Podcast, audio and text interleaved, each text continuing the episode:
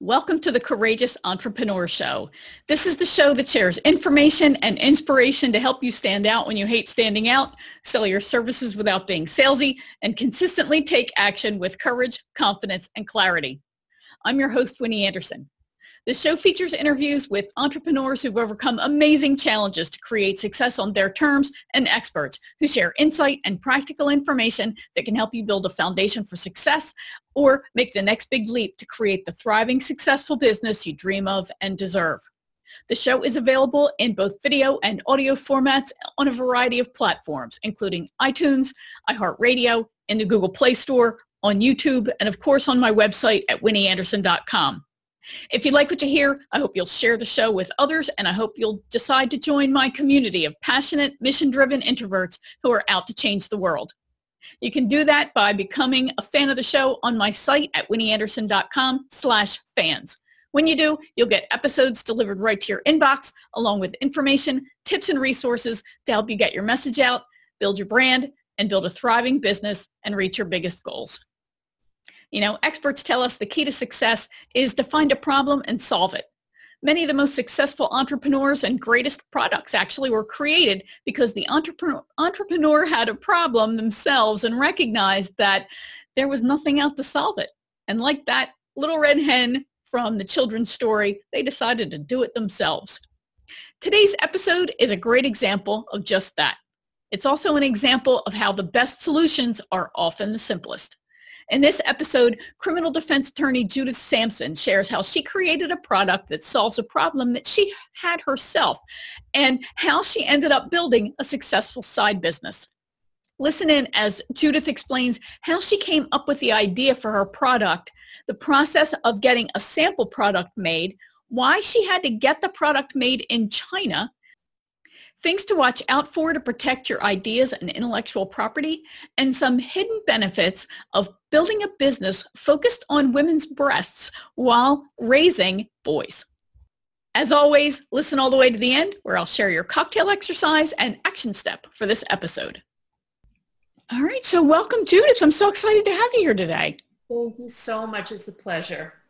Thank you. All right, so let's just dive right in here. You know, I have to say that when I first ha- heard about your product, it was like one of those giant head slap moments like, no kidding. Why didn't I think of this? It's it just I think every woman is going to have that kind of aha moment.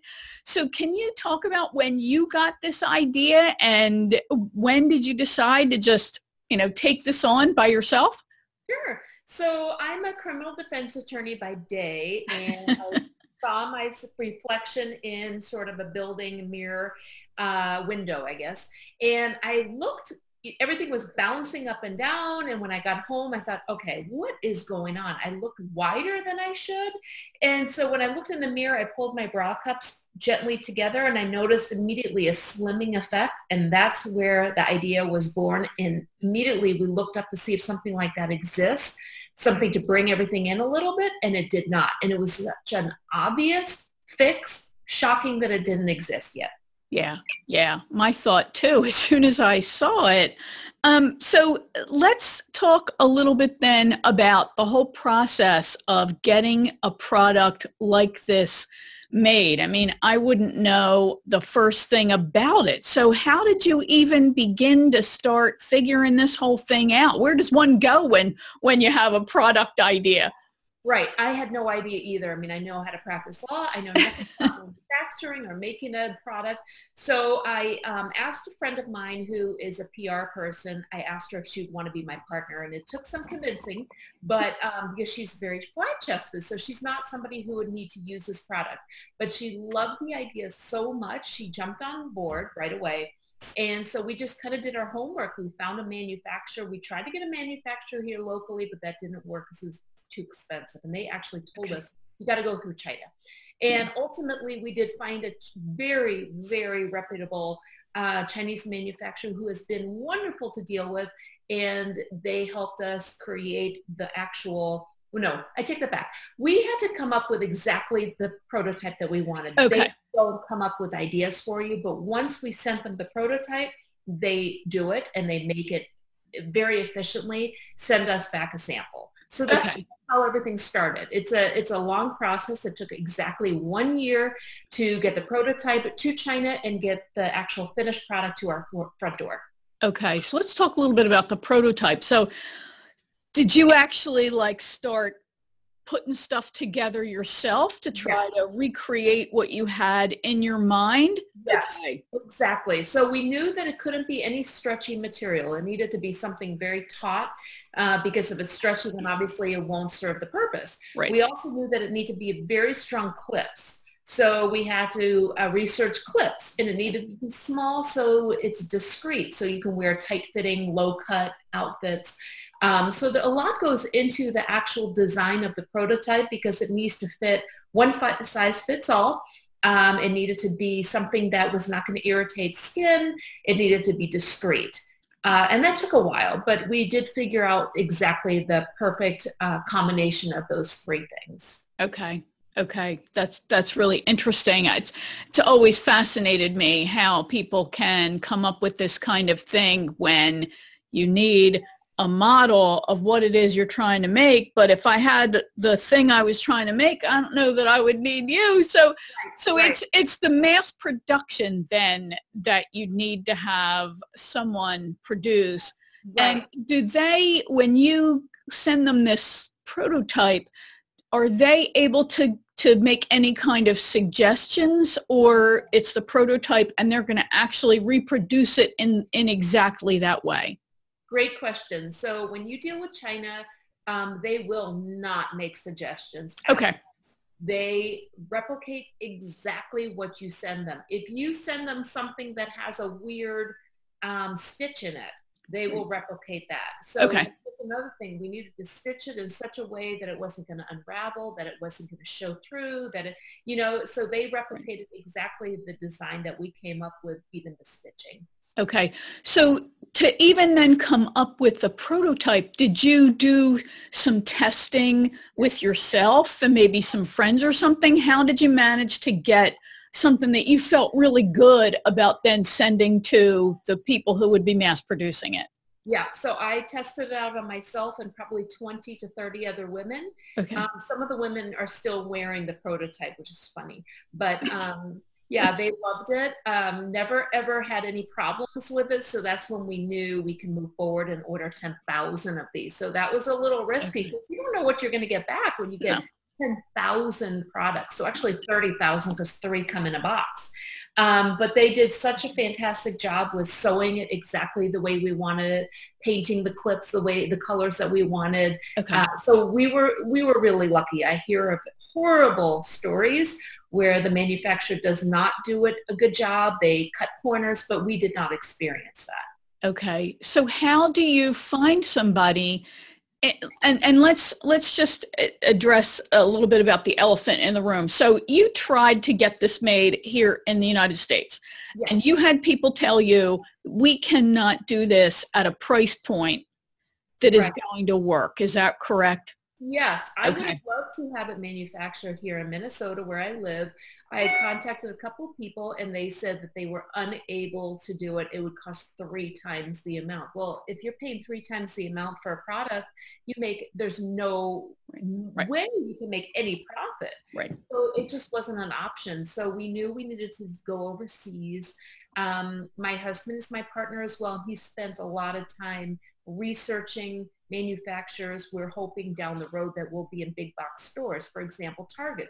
Target has very specific requirements with manufacturers in China. It has to be clean. It has to be, you know, obviously no child labor. Very, very important keys that you need to find when you look for the right manufacturer for your product. Okay. In, in China, some uh, companies only deal with belts some only deal with bras. So you can narrow it down with the type of product that you're looking to have manufactured. Okay, that makes sense. So your husband then was the was he like the intermediary with this company that you went with in China, or did you need to bring in an outside consultant or yeah. somebody like that? No. Yep, a lot of people do okay. that again, we're lucky we didn't have to do that. Okay. Uh, we just found this really good company. They were very responsive, always emailed back. Um, so the language barrier at times can be a little difficult, but yeah. my husband dealt with that just fine, keeping everything very simplistic, sentences very short. Um, so uh, we do realize at some point we're probably going to have to, he's probably going to have to fly to China just to meet the people. It's very important in the Chinese culture that you actually have a face-to-face meeting. So I think probably next year we'll end up going there to meet the manufacturer and go visit the plant. Okay. And then what about from a legal standpoint? Are there, you know, there must be some kind of complicated laws that govern getting something made. But I guess since, you know, you're not talking about a food product, it right. probably isn't that complicated. What are there anything anything there that surprised you or that you want to mention to make sure that somebody check out X? Right. Well, my I'm lucky. My husband's a patent attorney, so it is patent pending. So you need to be okay, really great because they are and I, our company that we're dealing with, I don't think we need to worry about that. But you hear about nightmare stories where you send a prototype to China and they replicate it exactly and sell it for one tenth of what you're looking to sell it for. Right. Right. So those are difficult things that people need to really consider. Make sure that they sign an NDA, a non-disclosure agreement, just protect your own product as best as you can. But not everybody has the opportunity to hire a patent attorney. They're very expensive. So just make sure you do your homework so your idea is not stolen. Okay. Okay, that's a really great tip. So when did you realize that you had something that other people would genuinely pay for and that it was worth it to go through all of that? Was it during your prototype testing? You know, I wear it every day and I thought I'm just an average person. I'm average size. I'm a size eight. Uh, my bra cup is like a D. Mm-hmm. Um, I wear it every day and I feel so much more confident and more support and secure that I thought if I love it, why wouldn't other women not love it? Yeah. So when I started having my friends wear it and they loved it, I thought, okay, we have something here. Now, what is so wonderful is I have women in their 20s ordering the bra bridge and I have women in their 80s all for different reasons. So yeah. older women like it not because they want cleavage, and I didn't want more cleavage, but they love the support, you know, the feel of it being a little tighter and not rubbing against their arms. Um, I have women in their 50s who do want a little lift and support. I have women in their 20s who, for some reason, their breasts aren't where they want them. They are a little lower. who knows what the reasons are? Right. And most importantly, I have women who have been breast cancer survivors and have maybe a lumpectomy.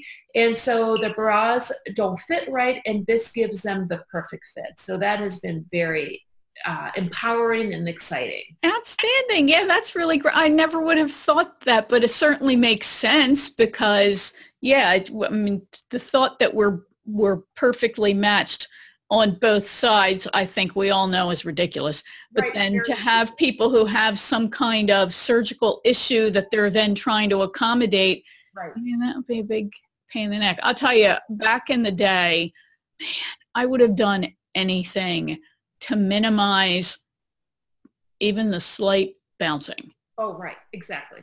Just, uh, yeah. Uh, as a teenager, it was like I bloomed literally overnight. Like one day I woke up and went, holy cow, what is this all about? And then you'll just, I mean, it, yeah, it was just really painful. Right. It, it, was painful. You felt like there were, was a big neon arrow pointing right at your chest and you're right. trying to present yourself as an intel, at that time, an intelligent kid. And you just felt like eh, at their every bounce, I'm being yeah. stared at. It's well, absolutely. And you'd be surprised because teenagers deal with that all the time but also women in my age you know i again i didn't design this because i want more cleavage. If anything i want less cleavage and i want less obvious bounce and breasts mm. and i'm not willing to wear a sports bra because that's really designed for sports. It flattens women out. It right. doesn't give you an attractive look or curve. So this was such an easy fix for a problem that so many women struggle with. We yeah. don't want the, you know, hey, look at me. You know, we want look at me here, not down here. And so I just, like I said, I just keep it on my bra and I never take it off. And when I do take it off, that rare occasion, because I, I don't know why, I'm going to switch it to a different bra. I always have to put it on. I will not leave the house without it because I don't feel as confident and secure. Yeah, yeah, that's brilliant. That's that's really brilliant. So I know you're a mom, right? You are, as you said, you are a full-time defense attorney. How in the heck did you manage to fit this in? I mean, it, it took a year, as you say. So how did you manage to fit this in with everything else going on in your life? Well, I have three boys and they're now older. One's 12, one's 17, and one's 19. So okay. they really helped a lot initially. My husband's a huge help. Um, you know, practicing law is um, busy, but I can do a lot in between. For example, while I'm, before I, we had this meeting, I'm reviewing my script for the infomercial that we're shooting tomorrow. So I squeeze a lot in and um, when we all work together, my family, it gives us good family time. So we always eat together. We'll talk about where Bra Bridge is, what we're doing next. And so it, it, it's really, I think of it as an addition to my life and a plus, not a hindrance or not too much work. Yeah. And, you know, I think that, and the fact that you have all sons, I think oh. is an added bonus actually, because I, you know, there's lots of talk right now about raising sons who are respectful. Yeah. Uh, and, and every definition, every variation of that of that word, respectful of girls and women and I can't think of anything better for them to see than and, and experience than first of all this conversation right. about this particular body part and the baggage attached to it and then seeing their mom you know basically start her own company uh, in her spare time and right. uh, focusing on something that that impacts women and girls so directly and and speaks to their confidence. So i i'm really excited for you and and proud of them that they would participate and i'm sure you are too and that they would would be so participative in in what you're building. You know i as a lawyer criminal defense i talk to them all the time about you know things are changing. I represent mm-hmm. college kids who are in trouble because with title ix for example you have to ask permission for everything. If you want to mm. kiss the girl, you have to ask permission. If you've been dating her a long time, you need to ask permission to, you know, touch her cheek or kiss her cheek. Right. It's, it's, things have gotten somewhat out of hand. Yeah. Um, so I talk to my kids all the time about those things to keep that in mind. And so bra Broadbridge is funny because they are learning a lot about bras and women and confidence issues and insecurities. And so I think they're going to be a lot more um, aware of this versus just assume that, oh, a girl's confident and she feels good about herself and I can say anything to her. It's not the case. Women are very sensitive and you need to be somewhat delicate and kind and considerate and thoughtful. And I think them seeing their mother involved in a company like this and starting a company, I think they see so many different aspects of a woman, a confidence mm-hmm. builder, a strong person, somebody who wants to build something, but also addressing women's, you know, lack of confidence and yeah. insecurities. So it's just a big package wrapped up in one.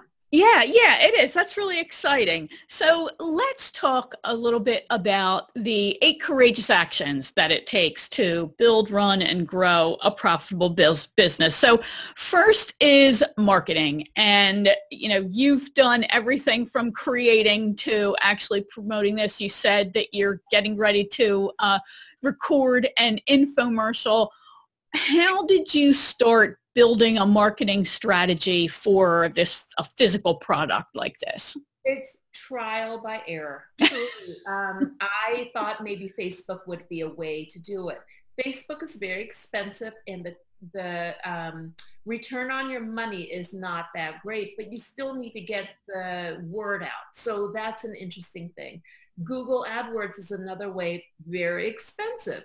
We have the added problem of educating people about a product that doesn't exist. Unlike, for example, if you're selling socks, everybody knows what a sock, sock is, but you just need to make your product stand out a little bit different. We have the added problem of saying this product does not exist, but here's why you want to try it. Yeah. So it's really trial by error and I'm learning so much along the way. Word of mouth is huge. If a woman likes a product, they will tell their friends. Right. Right. So yeah. that's a really good way to do it.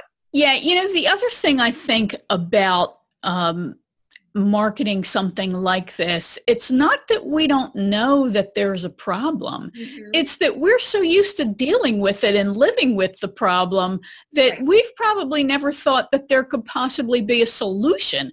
So yeah, educating people that, hey, you have, this is really annoying and, and I know how to fix it and this is what you need that's the big the big issue i think is just going having people go oh my god i don't have to live like this? That's fantastic. So yeah getting that message out and and getting in front of the the right people and the right numbers of people yeah that's uh, always the trick isn't it?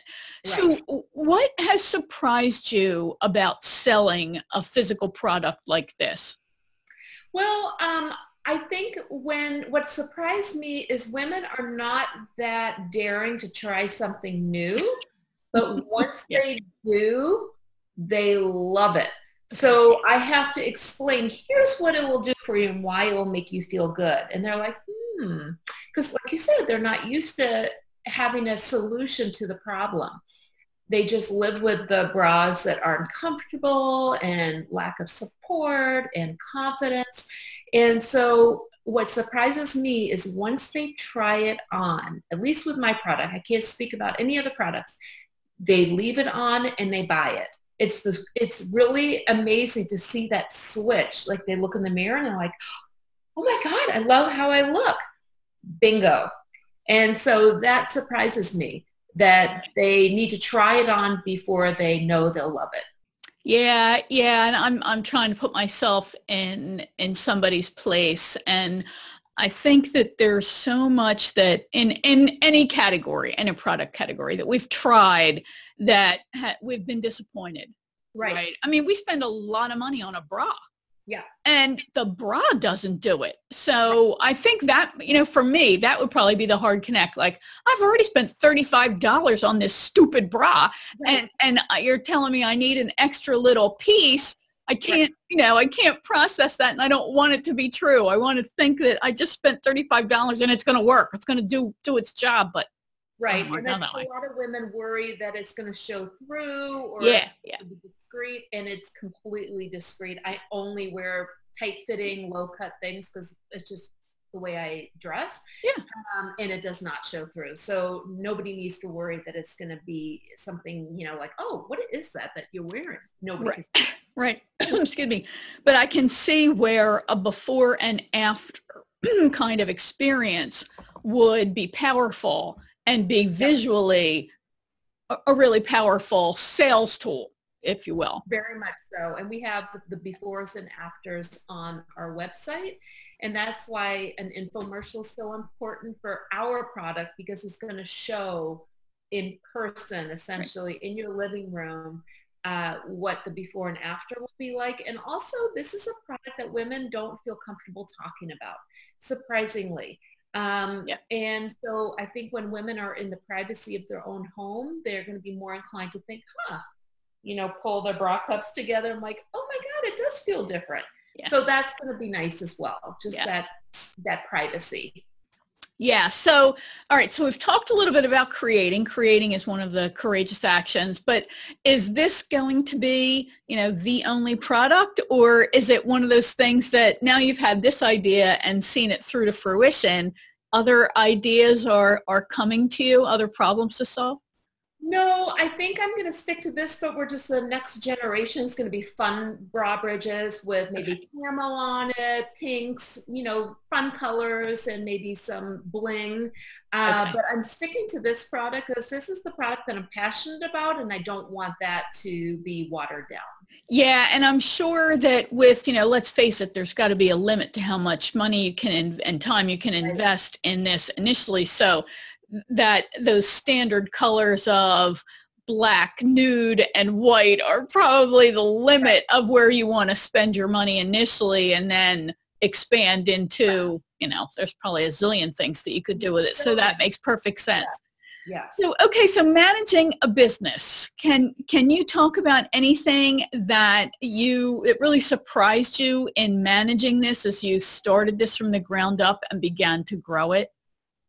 Um, managing is really important with respect to customer service. I am a big believer in customer service because yeah. being a lawyer, I call my clients back immediately. I never make them wait. And I do the same with Bra Bridge. If somebody um, has a question, I respond immediately. I tell them they can call me. Older women prefer to call versus email. Older women prefer to order on the phone versus online. So that is a really big um, piece of managing a business is making sure you are present for the customers because it goes a long way. Yeah. So I'll say to anybody, make sure um, that you are always available for these customers because they deserve that. If they're going to spend their money on a product, they deserve to be able to be heard with whatever, if it's a compliment or a complaint. Right. Yeah. Interesting that you would say that. This is the second interview I've done today, and both of you said that in, in the area of management, that managing the, the client experience, the customer experience, and making sure it's a, an outstanding one is is one of the biggest issues. So yeah, really hammering that home. That's great. All right, so growing. As we grow our business, there's so much to learn and we, we need to grow personally as well as professionally as we build this business. What do you wish you had known more about uh, in terms of growing and running a business before you started, kind of in what you know now that you wish you knew then type of thing? I am glad I knew nothing going into it. run away. yeah, perfectly honest, I like the idea that I knew nothing because if you know too much and you go into a new business, then you're going to constantly look for those things that you're supposed to expect. Okay. Mm-hmm. Instead of focusing on what you're focusing on that moment. For example, um, I was supposed to be in O magazine. Bra Bridge was supposed to be uh, maybe three, four months ago. Okay. They had it all ready to go, and I get an email saying we had to cut the story because something else came up. And I told my partner about that. She said, mm, "I expected that. You never know with these with these magazines. They cut you just like that." Yep. I thought, glad I didn't know that because had I known that, I would have constantly been worried, like, oh my God, oh God, two more days. Let's see if it's going to go. Let's go. You know, and you're constantly worried about things that are out of your control. Now I know that things will get cut and they'll put it in another time. It's okay. It's okay to kind of go with the flow and learn as you go because every business is different. You cannot predict what's going to happen with any business, in my opinion. I could not have predicted what was going to happen with my law practice because it's a solo practice and essentially it's a business, right. um, and nor with Bra Bridge. So that's a that's okay. Okay. All right. Great. So what is, and last but no, by no means least, is living, right? Which is the whole point of us even having a business of our own. Otherwise, we'd go get a job. But right. what is your best tip for really building a life as much as you're building a business? Um, building a life. You know, again, I um, I have never been afraid of rejection. I'm okay with rejection. I cold call people all the time, editors. Um, and if they don't get back with me, I'll call them again and I'll email them again. And this is a perfect example. I was just on the radio um, Saturday uh, with a um, radio show called Shop Girls. I have tried to get on that radio show for a long time. And I kept emailing, kept emailing, and nothing, nothing. And I thought, are they getting my emails? So I thought, I'm going to call. What the heck? What do I have to lose? She said, you know what? I'm so glad you called. We have an opening this Saturday. It's like, I'll be there. What time? So yeah. don't worry about rejection. So what? If somebody says no, just call the next person or email the next person. Something else will always come along. It's okay to hear no. Yeah, and you know what? I think that that point, that example is such a great one on so many levels. I used to be a corporate recruiter and I was prep you know, prided myself on being organized and, having my applicant files and all that stuff. But there are times when, hey, I've got a lot of, I'm, uh, my job is for the employer. It's not finding you, the applicant, a job. Terrible applicants would never have a problem calling. Yeah. They would call and call and call until, you know, I didn't want to be rude, but stop calling me. Oh, funny. But the good person, you know, oh, I don't want to bother them. I don't want to pester them. Are you kidding? The one time somebody who was good, who I had just forgotten or I'd been trying to remember now, what was that person's name again? Thank God you called. So oh, yeah, always assume that they're that they're 10 times busier than you are right. and that you're helping them remember how fabulous you are. So yeah, and you're not going to run into them in the grocery store. To right right? So what's there to be embarrassed about? That's a great point. Right. Nothing to lose. I'm okay with that. Yeah, that's awesome. So so Judith, tell us what is the next big step? Do you want to share a little bit about this infomercial or would you rather so, keep that to um, your chest? We're hoping that it's going to air right after Christmas. Okay. Um, so we're going to Florida tomorrow to shoot it. Um, and so editing will take a little bit, but right after Christmas, we're going to be on on the TV. So this is going to be fun. Um, I did bring a show a product. It is $19.99 for all three. So you get the black, nude, and white. Um, it, it, it's a great stocking stuffer. It's great for sisters, mothers, daughters. And I promise you it will feel so good to have it on and just give you that better posture, comfort, support. And like I said, I'm passionate about it. And that's why I'm not going to do anything else because I don't, I, I want to stick with one thing that I know very well and feel good about. Yeah. That's great. That's great. And we will have links to the Bra Bridge site and all that so you can check it out as well. And uh, Outstanding. It's been so so much fun talking to you. I wish you best of luck with this project. It's uh, and this product so exciting. Thank you so much, Winnie. I appreciate it. All right, I hope you enjoyed that and found it interesting. I think it shows how often the key to success really is in solving a problem that we have ourselves. If you like this episode, please share it with your connections and please leave a great review for it on the platform where you consumed it. And be sure to subscribe either on that specific platform like iTunes, iHeartRadio, Google Play, or you can subscribe to the video version on my YouTube channel. When you subscribe on my website at winnieanderson.com slash fans, you'll get episodes emailed to you each week along with information, tips, and resources to help you come out of hiding, get your message out in a more powerful way, and achieve your business goals so you can profit from your expertise and do it all in alignment with your beliefs and values. All right, so your cocktail exercise, otherwise known as a reflection exercise, no alcohol needs to be involved, don't overindulge, and don't drink and drive. All right, so whether you sell products or like most of the audience sell services, the key issue here is understanding the problem you solve, the outcome or transformation that you provide. You know, service providers are really a special set of entrepreneurs. We don't identify a problem and then come up with a solution. We're focused on the gifts and talents that we have and how we can use them. We're kind of a solution looking for a problem to solve. No one thinks they want to be taught. No one thinks they want to be coached. They think about the problem they have and what they want instead even if your target audience is solution focused or aspirational in their thinking, they still want an outcome. So your reflection exercise is to think about the problem you solve. Can you articulate that problem clearly and simply in a way that helps people see you understand them and what they're dealing with and that your solution is a perfect match to their, their problem. It's going to fix it and it's going to lead to the transformation they want. Okay your action step. Like most of these, this is you know, technically more than one, but you get the point. So do some research into your audience and the problem. The ch- chances are very good that your gifts and the solution you offer are tied to a problem that you yourself experienced and you worked through talking about that experience is part of what builds your credibility and helps the audience to really resonate with you and see that it makes sense to work with you to solve the problem. In the case of we corporate escapees, it could very well be that the problem you solved was for your employer and that's where you really cultivated your gifts and your strengths as well as your point of view on solving the problem.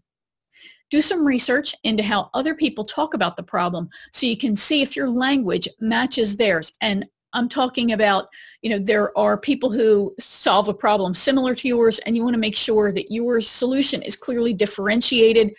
It might use some of the similar language, it might not, but you really want to have your message resonate with the audience, the people who you're really trying to serve. So identify all the ways the problem impacts their life and talk about them in your messaging. For example, if you work with people to price their offerings, right, the impact of undercharging is far reaching and you want to help people recognize how undercharging impacts their stress, it limits their ability to support causes, it otherwise negatively impacts them and how they would make change in the world and how they support their families. Then start talking in language that's problem solution focused. Those messages really get attention because it's what people are thinking about. And if you're a mission-driven, passionate introvert who is ready to get your message out in a more powerful way, and you'd like to hang out in an online community of like-minded and like personality professionals, then head over to winnieanderson.com slash join FB. That's winnieanderson.com slash join. F is in Frank, B is in boy and join my Facebook group. It's for passionate introverts who are ready to change the world. Thanks for listening, and remember, you deserve all the success you dream of.